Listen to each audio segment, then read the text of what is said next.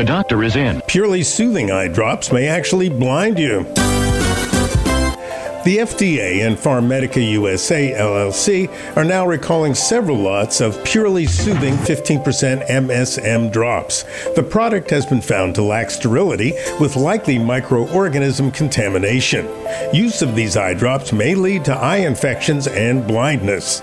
The affected lots are number 223PS01 and 1808051. If you have these eye drops, don't put them into your eyes. Return them to the place of purchase. If you need more information about this recall, call PharMedica at 1 623 698 1752 or email them at osm at pharmedicausa.com. Dr. Howard Smith, Recall Report.